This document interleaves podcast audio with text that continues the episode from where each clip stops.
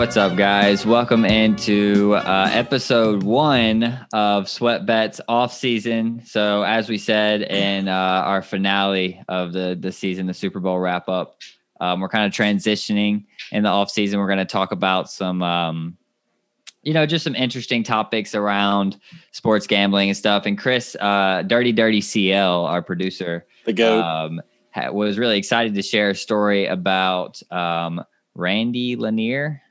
Am I saying that right? Randy Lanier. Mm-hmm. And uh, also Ryan Delmas is in the building. what the fuck is good?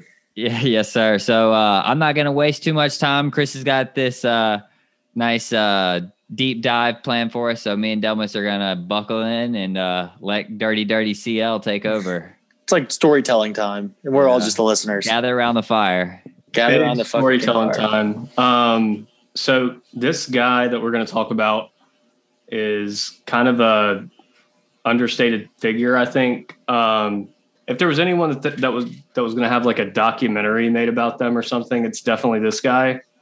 Um, I can't understand why there's not more about him, and I can't believe that I just heard about him a year ago. But um, yeah, since I found out about him, I've been fascinated by his life. Uh, so we're gonna kind of look into what his life is like, pretty much from birth. Um, kind of jump Oh, ahead straight to high school and stuff like that. But this is a crazy story, and it's gonna take some time to get through. Um, but it's gonna be a I'm not gonna, I'm not gonna lie. I you've told us this story before, kind of, but I forgot everything about it because once you brought up racing, I was like, "Are we talking about the same story?" Because I thought we were talking about basketball. I, I, I didn't uh I, I I don't remember the story either. I don't know. Maybe I wasn't there when you told it or something. But uh, I I when you told us about wanting to kind of do this segment, I made sure at that point to cut off any information that could be coming in about Randy Yeah. Lanier because I wanted to be complete, you know, uh, Lanier virgin here. Yeah. And uh, and a little disclaimer since he's so like he's not like a popular kind of person um articles about him are sparse. I kind of had to rely on several long form articles. Um going to go ahead and name those cuz some of this is borderline plagiarism. Um Okay, yes, let's That's get what we that out of the way now. That's the By shit we love. By the way, it's important for me to mention, uh, like I did when we were worried about slandering that LSU booster. Um, if we do get sued, Chris will be representing himself as uh, the sole party of sweat bets. So let's get that out of the way. Yeah. Go ahead. So I got I got all my info from the uh, Broward Palm Beach New Times, an article written by Ray Downs. I got another Shout one. out, Ray. From, yeah, from the Rolling Stone, Damon Tabor. Um, oddly enough, Maxim had a really great article. Um, I'm I'm extra excited now. AJ Baime wrote that, and then Wikipedia with all kinds of stuff. Um, but it was really tough to put this together because I wanted to do this chronologically, but um, certain articles will just glaze over like a major event. Um, so I've got it, I've got kind of everything laid out chronologically, so we'll get to kind of see a full picture. Um, so I guess we'll just dive right in. Yeah. Well, Randy Lanier's Blue Thunder Racing Team comes in with a lot of confidence, Brock. Turns at the end. Oh, don't touch it. It was like waiting for a baby. Also, we saw Randy Lanier mentioned there. He's the highest placed rookie. So Randy Lanier, he was born in Virginia back in like the early 1960s. Um, the best, uh, not the best time to be born. The best time to be alive, though. right. uh, he had a dad who was like a draftsman and worked on a tobacco farm. His mom worked at like a psychiatric hospital. Um, they were super poor. They didn't even have running water. Um, they worked really hard though, and uh, Lanier spent his time like feeding his grandparents pigs and catfishing and like living a real country boy lifestyle. Getting his hands um, dirty. It's not Yeah. much, but it's an honest living. Yeah. So things things kind of changed. That when he turned thirteen, they moved to Hollywood, South Florida. Have you guys heard of Hollywood, South Florida? There's actually yes. a sweet Hard Rock hotel there. My my buddy actually helped build that hotel. Yeah, same. Uh, my buddy as well. Oh, Really? is the same buddies? Well, they they work for the same company. Ah, yeah. Yeah. Anyway, Yeah. go ahead. Go ahead. So for those of you who haven't heard of Hollywood, South Florida, it's right in between Fort Lauderdale and Miami. Um, I've got some notable people from there. It's the hometown of Marquise Brown of the Ravens. Yes, Hollywood Uh, Brown. Joe DiMaggio of the Yankees, Oh, Bad man. uh, Norman Reedus from The Walking Dead, who's Who's like that? plays Wait, that, which uh, which one is he? Yeah. He's the one that like shoots the arrow and stuff. He's got a real stupid looking face. Oh, uh, like all of them? um, What's his name in the show? I There's don't know. They made that game about him too. Yeah, It's, he's, um, he's a badass dude. Don't say he has a stupid look. He's the Oh, best character. the main on the show. character? Is it the He's main like a- character? No, it's the he's one of the main characters as the show goes on. He's got he's always looks always looks pissed off. Yeah, that's that's what I meant. He's got he's got kind of a resting bitch face. Yeah. Randy? Um, but yeah, famous actor and the lead guitarist from Fall Out Boy. And okay. We're Now we're talking. Walsh, ironically, the host of America's Most Wanted. Um, You say Joe Walsh? Joe, John Walsh, not Joe Walsh. John. Uh, Joe Walsh is cooler. So he moved here, and obviously, pot is pretty big in South Florida, um, especially back in the uh, 70s. Um, so by age 14, he kind of became a part of the counterculture. Um, he started smoking weed, he grew his hair Oh, out, um, Hmm. which ironically got people to start at people started asking him where they could get some weed because I guess back then that's what hippies did. Like if you wanted to get some weed, you asked a guy with long hair. Fair. That's Uh, still probably plays. And in Yeah. South Florida, you probably don't miss too much on that. Absolutely not. Oh, for sure. So his dad wasn't happy about him like growing his hair out and kind of turning into a hippie. Um, so naturally, when your dad asks you to get a haircut, you just run away at 14 um, for a little while. So he took a little bit of weed, like twenty dollars, and quote unquote a couple hits of acid. He's Nice. 14. At 14. And he and his buddy hitchhiked all the way up the East Coast to Ontario. And on the way, they stopped by his hometown, Lynchburg. They stopped through Philly and they went to Boston and then he went home. But he basically just spent a summer running up the East Coast. Living life on the road. That's the difference in teenagers now and teenagers in the 70s. Exactly. That's I guess so it was, true. you could do anything you want back then. Teenagers Absolutely. now just they get their haircut. You know, They just play video games. Yeah. They just get their haircut. They listen to their parents. Yeah. Actually, I think mullets are in now. Um, Ooh, that's big. I This is think a I good have time a period mullet then. gene, so that might be good for me. oh, goodness. Um, I'll have to so look into that. anyway, after his little uh, stint on the road, he went home and he started attending Miramar High School, which I, I have some notable folks here. Let's Um, go. Johnny Depp graduated from here. Um, Geno Smith graduated from here. West The Virginia legend. West from West Virginia. Dolphins. No, never mind. I'm thinking about Pat White. And uh, Herb Miller. I don't know who Herb Miller is. Okay, good name though. He was like an NFL player at some point. Great name. Verb. Yeah, Herb. Oh, Herb. I like Verb Miller better. I do too. So by age 15, so he's 15 now, and he has a job working in construction. Um, so while he's doing this, he's also selling a little bit of weed on the side so he can smoke for free. Um, he thought that was just a chill thing to do at the That's time. the come up, man. He had long hair. Yeah, Mm-hmm. exactly.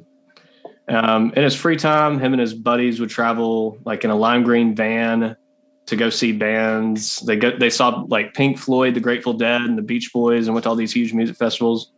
Again, he's like 15. That's So- the Eagles. Hopefully the Eagles. I'm sure he saw the Eagles. He sounds like a deadhead. Yeah, he saw he saw the Grateful Dead. Deadhead, big time. Um, so articles are kind of saying like it's speculated that he kind of downplayed the amount of weed he was selling in like the super early days when he was like 15 and 16. Um, but it's pretty evident that he like ranked up pretty quick. Um, at age 17, he was caught with an ounce of weed at school, um, which is like just kid cannabis. insane. Yeah. Forgot about Um, that movie. and again, as you do, he didn't want to deal with a suspension, so instead he just dropped out. Um, he got his GED later. And This guy doesn't like adversity, like No, he doesn't. whatsoever. Absolutely not. he doesn't he doesn't seem to like authority either. Um, no. So he Or got his. GED and he put all of his focus into his pot business because it was working pretty well for 17. He was making pretty good money. He also kept working in that construction gig. Um, so now he's dropped out of high school. He's got his GED, and he has nothing to do but sell some pot. Um, so ounces turned into pounds, pounds turned into bales, which are Bales. 50 pounds. Bales. Literally, that's 50 pounds of pot wrapped up. Um, the size of a hay bale. It's enormous. Um, We're using. How so, does he carry that thing? I guess it's only 50 pounds. That's silly. yeah. it's, it's God, giant. Corey, the though. It's giant. A hay bale, it's big. It is bad. So eventually, by the time he was 20, he had enough money to buy a 27 foot Magnum Sports speedboat. Um, think like the cigarette boats, just the huge, big, badass boats. Um, it cost him 18 grand, which is $92,000 in today's money um, at 20 years old. So, and he said he says he just bought it for something to do on the weekends, you know, fish and boat around. Um, and then one of his buddies suggested that he use it to smuggle 750 pounds of pot in from the Bahamas. How much? 750 pounds. 750 Holy pounds shit. in this boat. It's a lot of bales. That's 15 bales. That's a that's a shitload of It bales. is. And I tried to- bales. Yeah, I tried to do the quick math on for that y'all. one real quick. That was, that was really quick math. Oh shit. so keeping up with his trend of making very responsible decisions, he uh, made his first run. Um, he went out to the Bahamas. Um, he ran into a lot of issues on this first run. Uh, the guy who was supposed to drop off all those bales was late. The weight of the weed weighed down the boat, so it, it eventually resulted in some engine troubles on the way back. Um, Jeez. but he still managed to like evade the Coast Guard, and he got home, and he banked five thousand dollars for that job, which seems Five weak. thousand dollars. five grand because he's not actually selling the weed; he's just smuggling it. Um, he basically He's the middleman.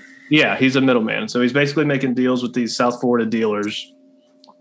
Wait a second. Wait a second. Wait a second. How does he fit fifteen bales on a cigarette boat? It was 24 foot, Twenty-seven feet. 27 foot. That's a big Uh, boat. Each bale's got to be like I don't think that when you say when he says bale, I don't think he's talking hay bales. Those things are bigger than 50 pounds too.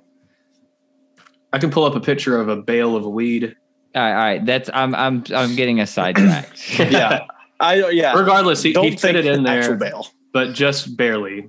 I read one report where like he couldn't go down into the hole because it was just stuffed to the brim with pot. Jeez. Um, Sounds about right. it's gonna it's gonna be important later. Um, so basically, he had these arrangements with these South Florida dealers to make that trip to the Bahamas and smuggle it back into the country, and he'd take twenty to thirty percent of the value. Um, he kept doing that pretty regularly. It became just like he stopped selling weed and just focused on smuggling. Um, around that same time, he started a business that rented jet skis. Um, I assume to cover up all the money he was making from smuggling pot. Um, and he also married his high school sweetheart, Pam, who he Okay. later had a couple of kids You mean his GED sweetheart? Yeah, I was gonna say, did she finish high school? Um, I have no idea. I think she was some kind of musician at some point.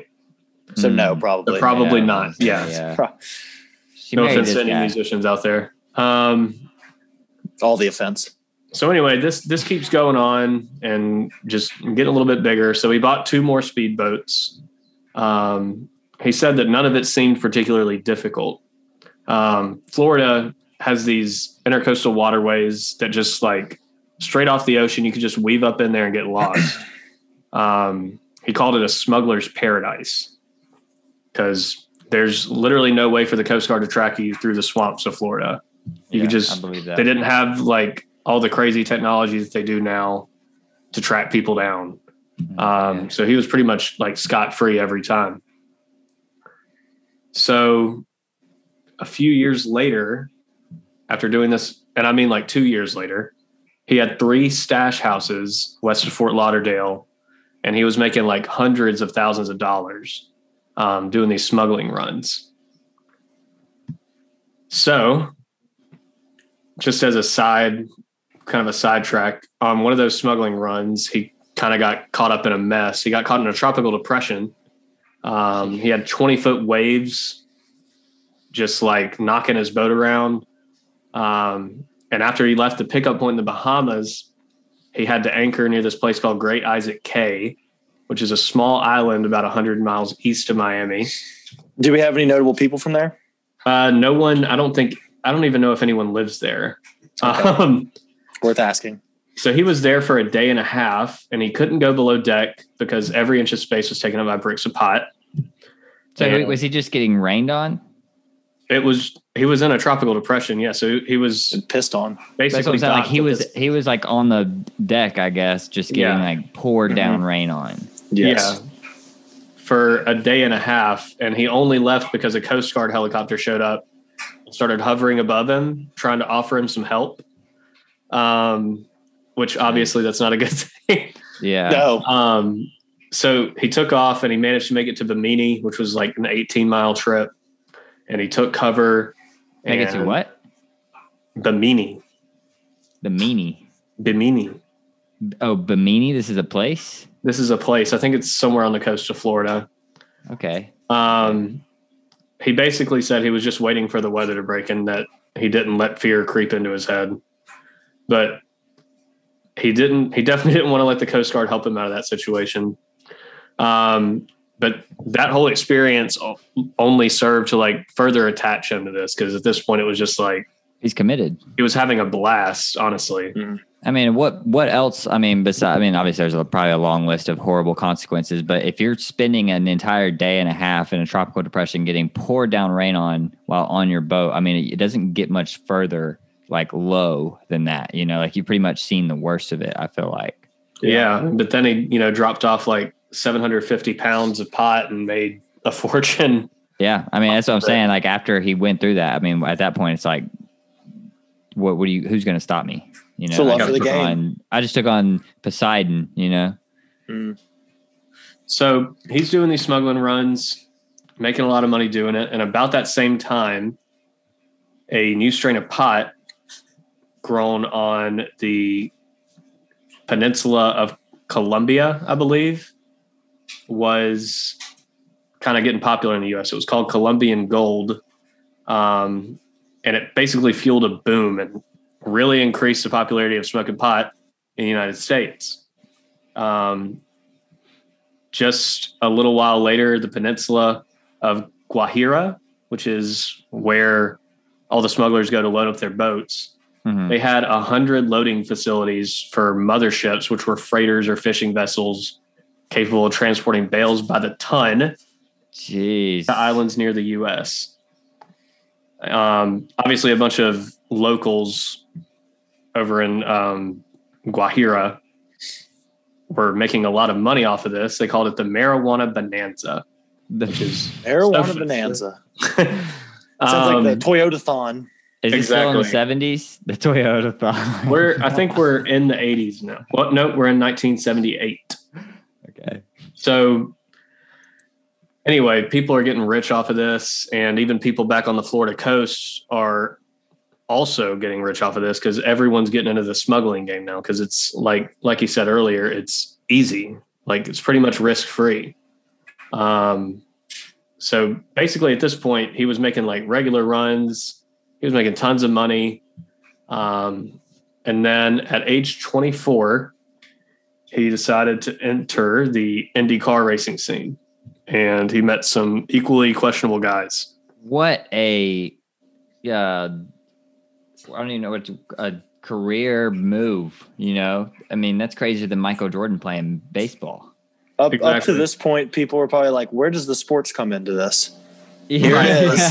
Here it is. We're talking about this dude smuggling drugs Yeah. off the coast of Florida. It is a different. sweat bets. We're talking about sport, a sport that we haven't talked about. I don't think.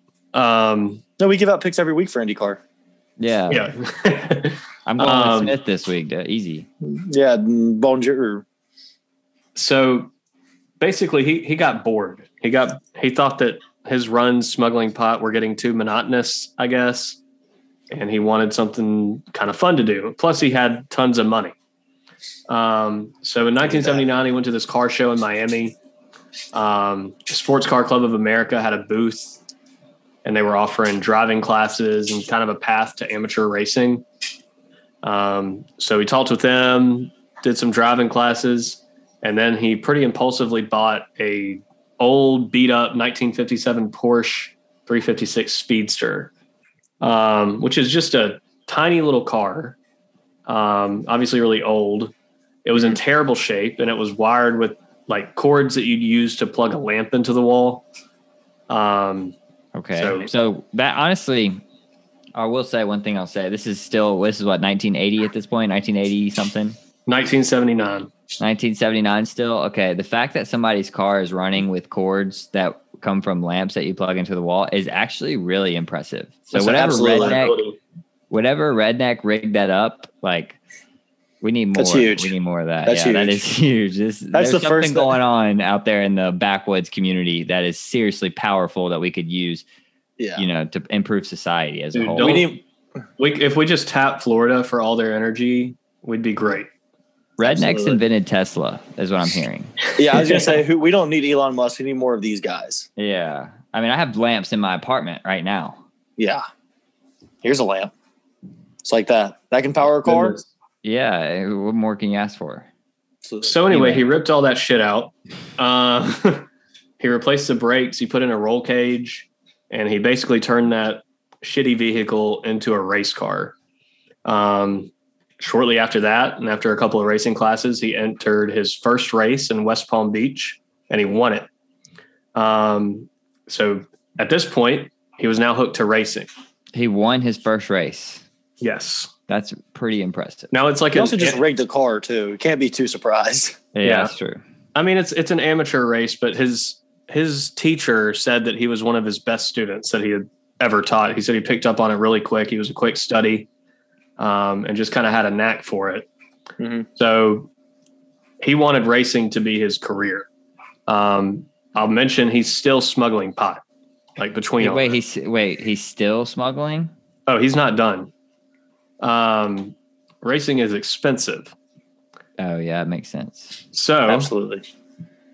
he's and and he hasn't made any i mean he's making good money but he's not making crazy money Mhm. um This guy's versatile.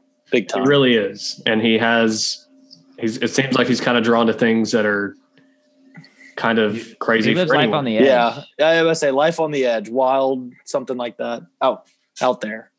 right right so he had a knack for driving and he kind of started climbing the ranks in the amateur leagues to try to break into professional racing um and in 1981 he did just that and made his debut in the IMSA Camel GT series at the Daytona finale. Um, and if you guys wanted to look up what an what the IMSA Camel GT series is, it'll show you what kind of cars they race. Picture like a Formula One car, but with like a full body cover on top. Mhm. They're real like low and sleek, pretty cool looking cars, really wide. Um, and he Like low to the ground too, aren't they? Like very low. yeah, just just like a Formula One car, but with more body. Um, he partnered with Dale Whittington, whose brothers are going to be pretty important later on. There's uh, Dale Whittington, the Whittington family. the Whittington family. Those motherfuckers.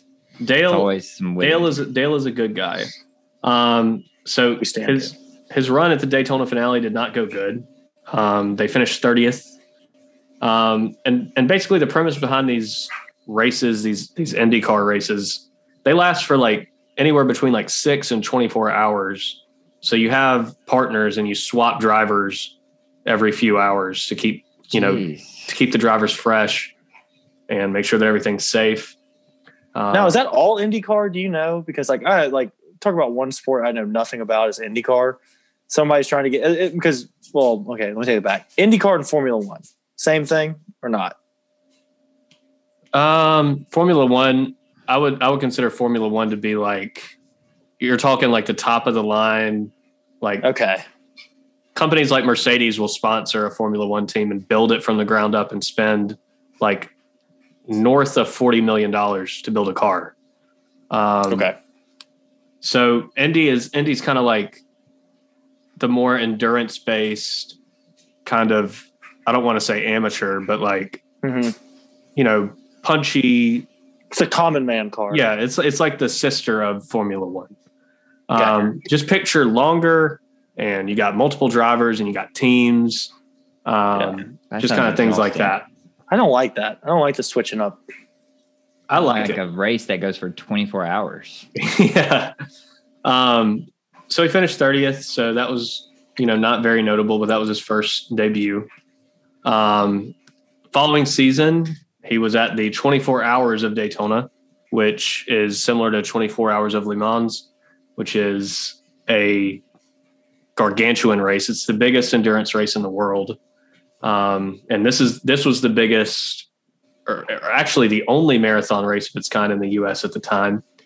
Um, he was he was just there kind of spectating or on a crew and he was called upon to fill in for Janet Guthrie who was actually the first Ah. woman to qualify Ah. for both the Indy 500 and the Daytona 500.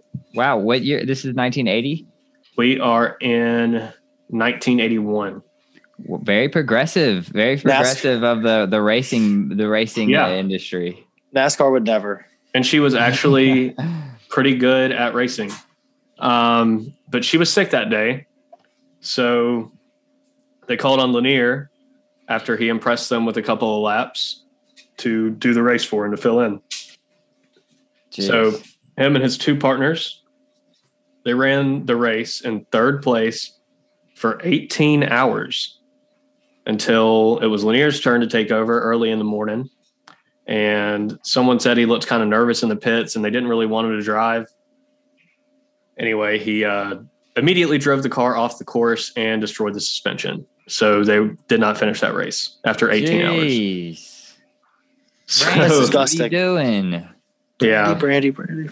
Well, you can't get it. You can't get it first try. I, I, I think that it's easy to underestimate how difficult any sort of racing is. There's Oh, I don't doubt that, but like also like he jumped in the driver's seat and then drove it off the course. it can happen for any. This number- guy's built different. I bet Janet was sick that night. Absolutely disgusted. she was still All sick. this she did, everything she did. but um, so yeah, that was kind of a bummer for him. But To say the least, he, he's I gonna. bet he killed some whiskey. Oh, he he probably did, and he's not going to give up yet. Um, so he wasn't having much success in the professional racing world, um, but he was still a super busy guy. Um, again, we're in like 1981. Pot smoking is getting more and more popular in the country, and a smuggling business is still growing at like a super fast pace. Um, so we needed some help. Um, conveniently, powerboat racing and car racing, which are things that he did, um, they attracted the kind of people who would be down to start a smuggling ring. Um, Okay. one guy who commented on the story said that probably 70% of people who did powerboat racing also smuggled pot, and probably about 20% of IndyCar drivers smuggled pot or were in the drug trade in some way. So basically, South Florida was just keeping marijuana alive for the whole United States. Exactly. It was just Uh, a beating heart for pot in 1980. the Bahamas, Colombia, all the way into South Florida, and then all across the country. And Lanier was kind of at the center of it. Um, Pablo So- Escobar of pot. yeah, So he so he he hooked up with uh, this guy named Ben Kramer, um, and he is an offshore powerboat racer and a native of Hollywood. They actually went to high school together. He had just gotten out of prison for drug smuggling, so he had job experience. right up his alley. Yeah. Exactly. Uh, this guy Ben Kramer introduced Lanier to traffickers in Colombia. Ooh, Uh, this is to get no. This is where it's going to get weird. yeah. Mm. So that connection meant that he was no longer a middleman. He's not just a distributor. He can now buy the stuff directly from the source and really boost his profit margin. Um, once he had Kramer on board, he went and bought a bigger boat, a 65 foot cigarette boat he called the Ursa Major that would allow him to go 65 straight to the source. That's longer than an 18 wheeler. That's about the same length as an 18 wheeler. It's enormous. It cannot be understated how huge a 65 foot boat is. That's Uh, disgusting. So now he can go to Colombia and transport 18,000 pounds of pot at a time, Goodness. which It's on is hay bales. He's probably going under uh in, in inside this, on this boat. probably so. I mean, he's he he basically hired a captain to go. Um, that guy's name was Leroy Slick Wisser, which is a ridiculous name. That is a That's- great name. That's a good boat captain name. Yeah. Oh yeah. Great boat captain name. Ray, Leroy Slick Wisser.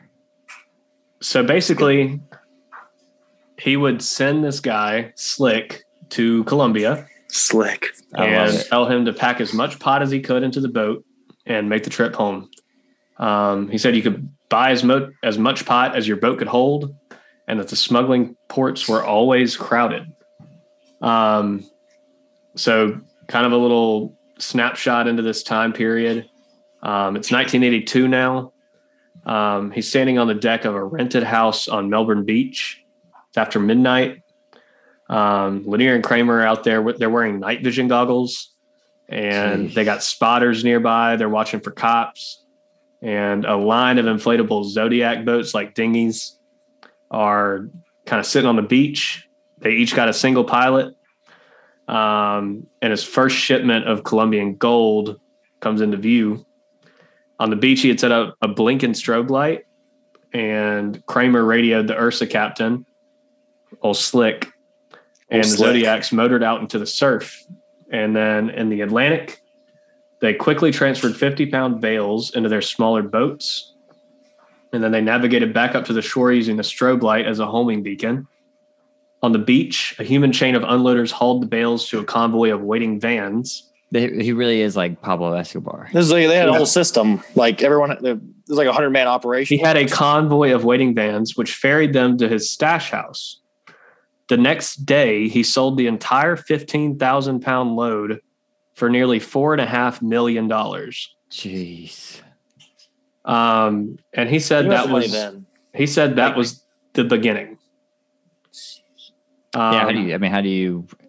He, greed takes over at that point. It's like, how do you just make that much money at once and then that easily? stop? Yeah, and then just like, oh yeah, I'm gonna go back to work. I'm about to go wake up at, or actually, I guess he, he was well, he was losing money racing, so yeah, he would definitely need a job. Exactly. He has four and a half million dollars now, which is in you know the 1980s a shitload of money. Um, it's a shitload of money in 2021 too. yeah, like But- that. He has But then it's like I don't, I don't know the inflation or whatever on that, but it's more than that. I would think. yeah, definitely. It's, Yeah. it's probably equivalent to like 20 million today. I would bet. Yeah, that is true. it's a lot of money to make in one little trip. Um, so now he's just completely lush with money. Um, him and Pam moved into a big old five bedroom ranch house that he had platinum sinks in. He had a private lake stocked with fish. He had a pair of Rottweilers to patrol his house. He bought himself a new Porsche. He bought a Mercedes for Pam. And Jeez. Pam Where's the said- IRS. exactly. Um, we'll get to that later. Um, They always ruin the fun. yeah. so Pam said it looked like Scarface's house. Um, she had Absolutely. no problem with this, by the way. Um, she was ecstatic about his career. Um, she said they had everything they wanted and that it was a long way from the tobacco farm in Virginia. And Len- Lanier basically said that all this money and newfound wealth was coming from his little jet ski business. Oh, I Um, forgot about the jet ski business. That's imp- the jet ski business is huge. which now has several locations and is apparently making four and a half million dollars a year. Yeah, tax evasion. Raking. Let's go. All right, now we're going to head back into racing. So he's- Sports. he's, still doing the racing thing. Um, so after his first big sale as a legitimate, you know, supplier, um, and despite his failure at the Daytona race, another team invited him back to race in a Ferrari at the biggest endurance race in the world, 24, 24 hours of Le Mans. I don't Why know if I'm you saying trust that this guy in a Ferrari? Yeah, He's after he driver, uh, after he shit the bed at the 24 hours of Daytona, I'm not letting him in another 24 hours No. race. Not not at the Super Bowl of racing. Yeah, this Yeah. is this is the Super Bowl of of endurance racing for sure. Um, they flew him out with his wife in a private jet, and they stayed in a 56 room chateau. Um, and Lanier says that's when it hit him that the lifestyle, the racing, the whole package, that it was something that he wanted to be a part of. Um, he wanted that like lush. He already had a, lush, a lush lifestyle, but he wanted it to be attached to racing and not have to live in this kind of obscure like He wanted his Hot smoker kind of accomplishments to be public, I'm sure. Mm-hmm. yeah he wanted to be you know known for something Yeah. um so he competed in le mans and failed again Is this Uh, overseas? yes it's it's on the isle of le mans which Thank you. is a beautiful place and is pretty much only known for this race so it's it's literally a tiny island i don't, I don't know what it's off the off the coast of but literally every year they have they do motorcycle endurance races which are twice as insane um but he basically he went out there this was a team of three for these races so you know three shifts of eight hours Brutal, um, absolutely brutal. and and they're going like 205 miles an hour this whole time um And this isn't just like a circular track. Like this is like no this is this is in like a, a picture like a european countryside Yeah. with hills and cliffs and all kinds of crap and that's what they're driving you know up to 200 miles an hour on for 24 hours straight I bet when that eight hours is over with and you're like tapping out and you're like, you're up next. I bet that's the like best feeling in your Oh life. Oh, yeah, it's like getting off work. It's Yeah, like uh, that that that meme of the Popeyes lady. She's just Yeah, yeah, just just, sit- up, just worn out, bro. Or the Mhm. the more recent picture. It hasn't become a meme yet, but it should of the Domino's workers in Texas and San Oh, They were the only place open, and they just they're so worn out. They, they, they just served like two tours in Iraq overnight. just like dude, worn the place out. looks like a grenade went off in the freaking kitchen. Uh, anyway, back so Lanier. yeah so they ran out of gas and did not finish the race this dude sucks. Dude, You're a smuggler. How do you run out of gas? dude they they it's racing science. You gotta they have limits on how much fuel you can put in these race cars at a time. Mhm. um, so while they're driving that fast they also have to be careful about how much fuel they're using. Um, and people used to get really creative about cheating the fuel. They'd make their fuel lines bigger to accommodate a little more gas. Um, they'd hide fuel tanks underneath the actual fuel tanks. Um, and racing apparently, and I imagine if some like NASCAR fan or true IndyCar fan or Formula One fan heard this, they'd be mad. But apparently, in racing, cheating is sort of normal. Oh, And I- I've I've heard in like NASCAR, they're they'll like make their cars lighter, with, Yeah. without like passing inspection. it's Yeah. it's it's kind of rampant, especially back in the 80s and stuff. Like people were just trying to get away with anything they could. Bunch of smugglers. yeah. sounds like. you can't trust a bunch of pot smugglers. Um, Who'd have thought? so anyway, they ran out of gas, um, and he still wanted to make his mark on racing. Um, but first, he had some other business that he had to tend to. So he went back home to Florida, and the pot business is still booming and growing. And by the early '80s, about three You mean the jet ski business? Yes. the jet ski business is like the most successful business in South Florida. Yeah, everybody's on these jet skis. It's the it's the Apple of rental uh, rental services. Yeah, his partner, his partner Ben Kramer had a powerboat rental service, so Hmm. they're both just renting watercraft. Um, Oh yeah. and they're making a ton of money. Um, so by the early '80s, about three fourths of the U.S. marijuana supply originated from Colombia. Um, according to a CIA report, a trafficker could earn an investment, a return on investment of around 115 percent because demand was so high. Jeez. So in 1982, one of Lanier's distributors introduced him and Kramer to another Florida smuggler, George Brock. Um, Brock knew a shipyard owner named Eugene Fisher, who owned an ocean-going barge. Um, I'm talking the giant barges that are about 100 yards long, Mhm. um, and just like the disgusting. literally the size of a football field. Um, and yeah, those men is- got together and they had formed a plan. So they hired a team of welders and they outfitted the barge's ballast tanks with secret compartments. They're. Um, so basically, these ballast tanks keep the vessel level in the ocean.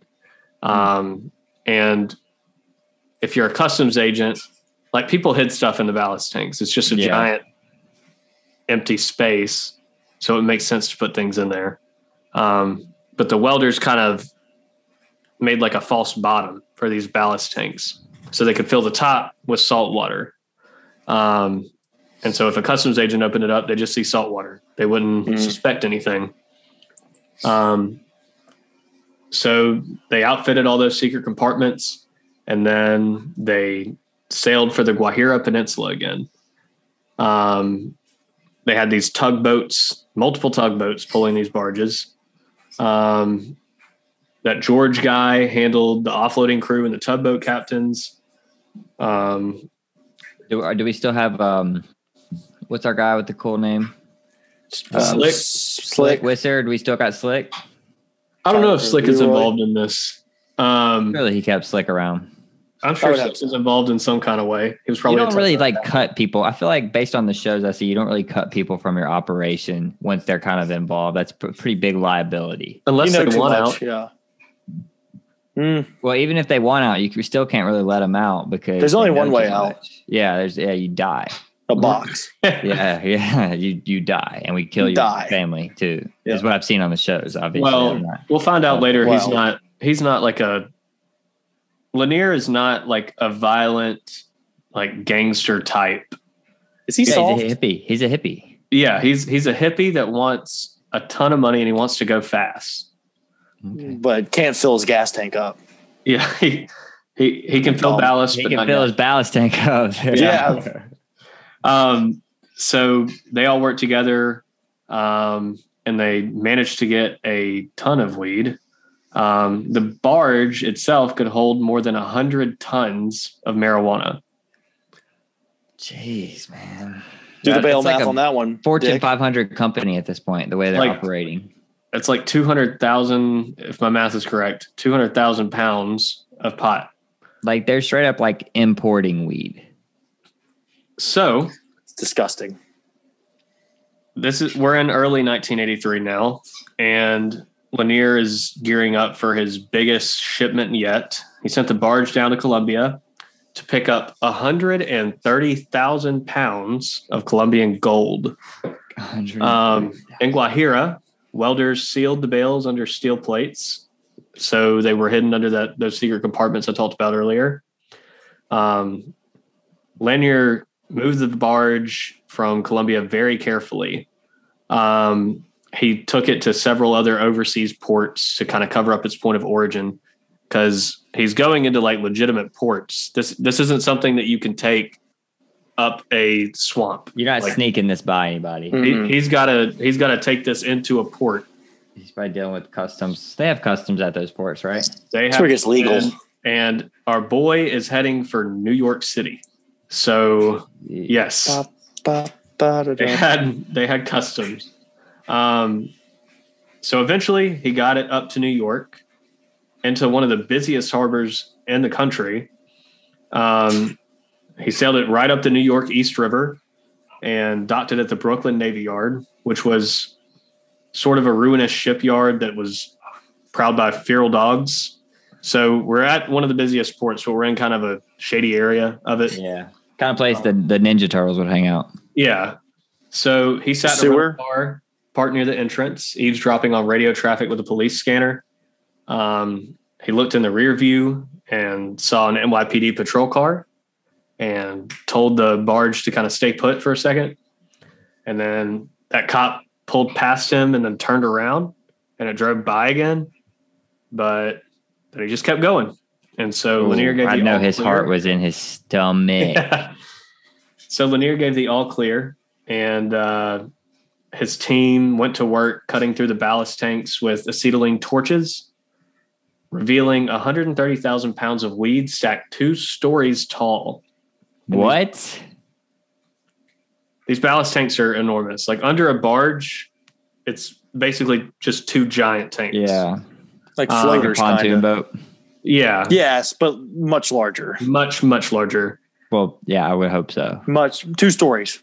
Yeah, Yeah. two, literally two stories. Um, so once his welders finished cutting open the tanks, another team hauled the bales out and loaded them into waiting tractor trailers. So he is loading this weed into semi trucks in the port of New York, which is insane. No one saw this. No one. This must have taken like at a minimum twelve hours to do. Jeez, and the Uh, NYPD's busy spying on the mafia. Yeah. Little do Um, they know. Yeah. So soon, the last truck had pulled out of the Navy Yards gate and went into Brooklyn bound for his distributors. Um, so he had basically successfully gotten it off. Um, and that night, he and Kramer rented a private room in, at a Manhattan restaurant to celebrate. And to commemorate their new status as 100,000 pound class super smugglers, he bought personalized hats for the entire crew that said the 100 Club on it. Oh my god. So that one run imported about $40 million worth of pot into the country. Jeez. And he is not done yet. Um, so after making that huge of a score, he returned home and he set his sights back on professional racing. Because what are you going to do now? You have That's where it always it all comes back to the racing. it all comes back to the racing and it will always come back to the racing um, so he decided i'm done playing with these teams i'm going to start my own racing team um, he has you know somewhere around 20 million dollars at this point so he's going to take all that drug money he's making and make a racing team You mean jet ski money? oh yeah Jet ski money. Come on. and he's going to call that racing team blue thunder Ah, I love it. I okay. I've been I've been holding this back for a while, but I wish if this guy was just a NASCAR racer, it would be so much cooler. Like think about him being a NASCAR racer. I don't know. This story I- would I- just be like absolutely. I don't nascar's I think- overrated I think, but I think he fits a NASCAR racer better than an IndyCar racer. he i don't know i kind of i kind of appreciate the indie fact about it just because it's such like a unique kind of aspect of racing and the whole 24 hour race thing like that. The twenty four hour that is that is neat. That is interesting. I just it takes balls to do something like that th- this guy winning like a talent like Talladega would just be like an ultimate just taking Dega. storyline. he was he was one of those i mean he his first car was he bought a like a porsche. Yeah, he don't he don't want to go in circles you know? He's a cars go real fast. yeah he's one of them skill drivers. Um so yeah he started blue thunder. Um Great name for a racing team too. he Great. he kind of brought on those the, the whittington guys. Um they had no sponsors um, they were pretty much the only team that didn't have any sponsors. Their car, if you look at it, is literally just a blue Porsche. Like I think it was a Porsche 918, and the only logos on it were Camel and Amazing. Goodyear, which I think were like the event sponsors. Yeah, they're just like, Like, he secretly had to be sponsored there. by every jet ski in South Florida. Right. Had to be there. So we're going to cut it off there and we're going to jump into Blue Thunder and kind of his peak in smuggling next week because that's a there's a whole heap of things to come. Um, but that is the start of Randy Lanier. All right, so next week we can look forward to the end of his smuggling or the peak of his smuggling career. Mm-hmm. We can look we can look towards the peak of his smuggling career. I'll say that. Okay, okay. I'm ready for the feds to get involved. That's when it's gonna get yeah, wild. the the IRS, the Jakes. We're ready for the Jakes. I can guarantee you that it gets absolutely insane. um, as if it's not already. Um, it's this going was to just the appetizer. yeah, it's going to get crazier. Like with this guy, like the, the the the theme is that like he always wants more. He's never satisfied. Like he wants more with smuggling. He wants more with racing. Um, and he's not going to stop till he's like the best at everything. Um, so yeah, we'll talk about that next week. Shout out to the Broward Palm Beach New Times, Rolling Stone, Maxim, and Wikipedia. Yeah, thanks, guys. Oh, yeah. Uh, also, for everybody that has made it this far listening, man, we hate you guys. Please turn it. No, just kidding. We love Eat you. Delmas shit. hates you. We don't know why. Facts. Um, yeah, he, I think it's because the Grizzlies lost by 30 the other night. They're getting uh, their backs blown out right now as well. I had to sneak that in there. Thanks for listening, though, guys. Come back next week for episode two of Sweat Bets off season uh, and learn more about Randy Lanier's uh, uh, peak of smuggling and racing. And as always, Corey, fuck the Rebs. Damn, that's they're the number one team in the country, by the way. No one cares about baseball.